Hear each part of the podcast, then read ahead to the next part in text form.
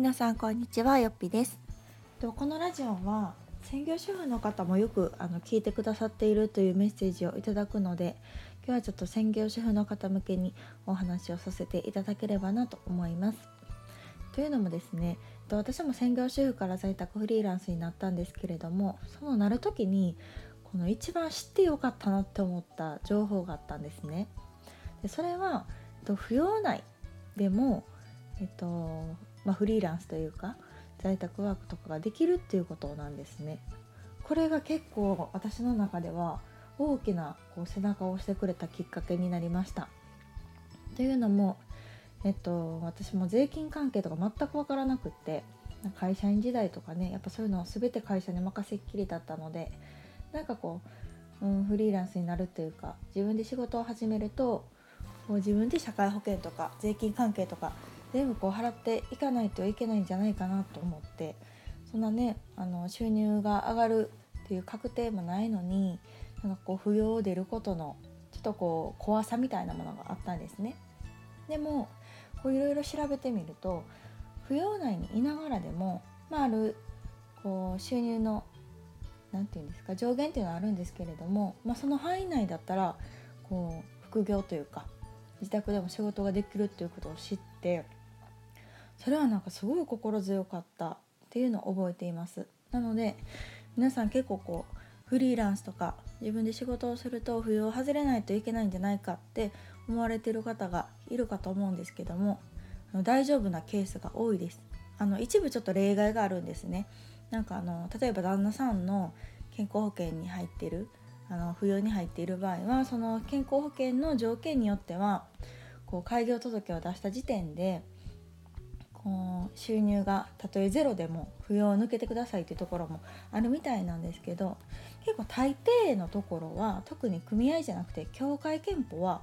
結構緩くてですねあの、まあ、いくら未満だったら扶養でもいいですよみたいなあの規定が多いので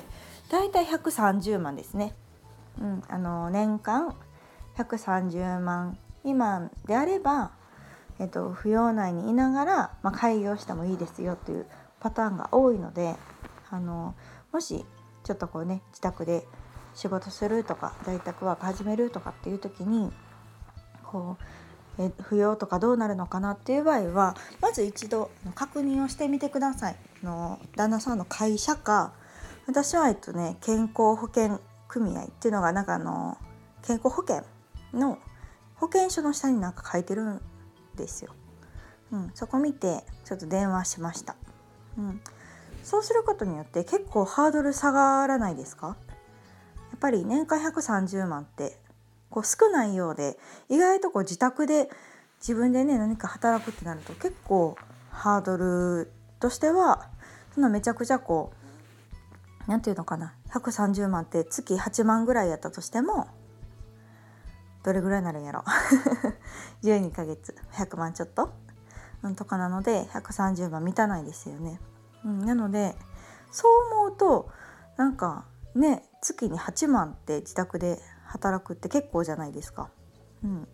私の場合は月に23万とかでもすっごい喜んでたあのタイプなので。全然なんかえー、扶養内でそのまま入れて自分で開業できるんやって思うとなんかすごい嬉しかったんですね。うん、でそういうとこからのスタートして、まあ、ゆくゆくこう収入が上がってきたら扶養を抜けるっていう選択肢ももちろんあのできますので初めとしては扶養内にいながら仕事を始める開業するっていうのはあのすごくメリットが大きいと思うし、まあ、そういうことができますよっていうことを知ってるだけでなんとなくこう選択肢が広がらないでしょうか。うん、あの結構聞かれるんですねここも。なので、まあ、あのまずはもちろんね人それぞれ入っている保険が違うと思うのでのご主人の、えっと、健康保険に入ってるんだったらそこに聞いてみる、うん、あの開業しても扶養内に入れますかっていうのを聞いてみていいよっていうことであれば是非挑戦してみたらいいんじゃないかなと思います。あの外でねパートで働きに行くのと一緒なので、うん、外でパート行っても130万超えると社会保険加入になるので扶養外れますよってなるんですよ。うん、それと同じなので、えっと、家で働くっていう場合であっても、うん、同じように働ける、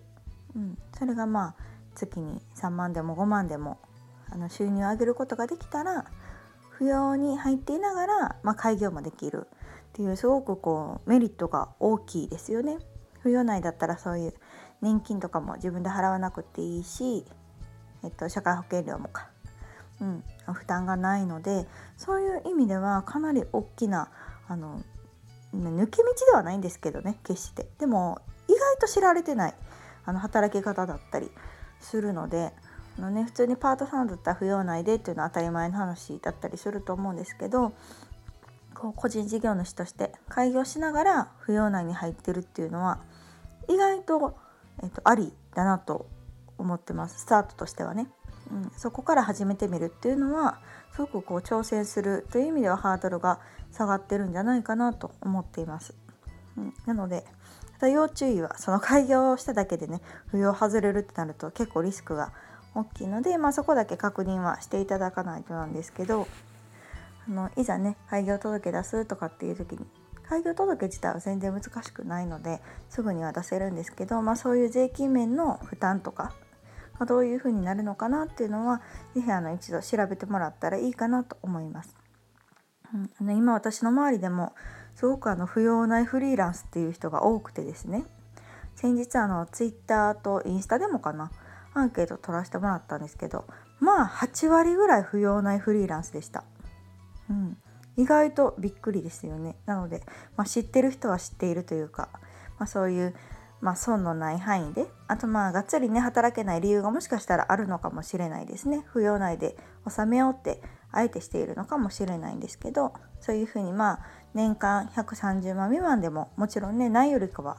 いいと思うので、まあ、自分のペースであの開業当初は徐々にそういう扶養内でできることからコツコツ働くっていうのはいいんじゃないかなと思います。はい、というわけで今回は扶養にいながら開業ができるよっていうお話でした。是非あの皆さんもそういう方法を活用してみたらどうでしょうかという、えっと、ちょっとしたあの私が知ってよかった情報なので皆さんにもシェアさせていただきます。ではまた次回の放送をお楽しみに。さよなら。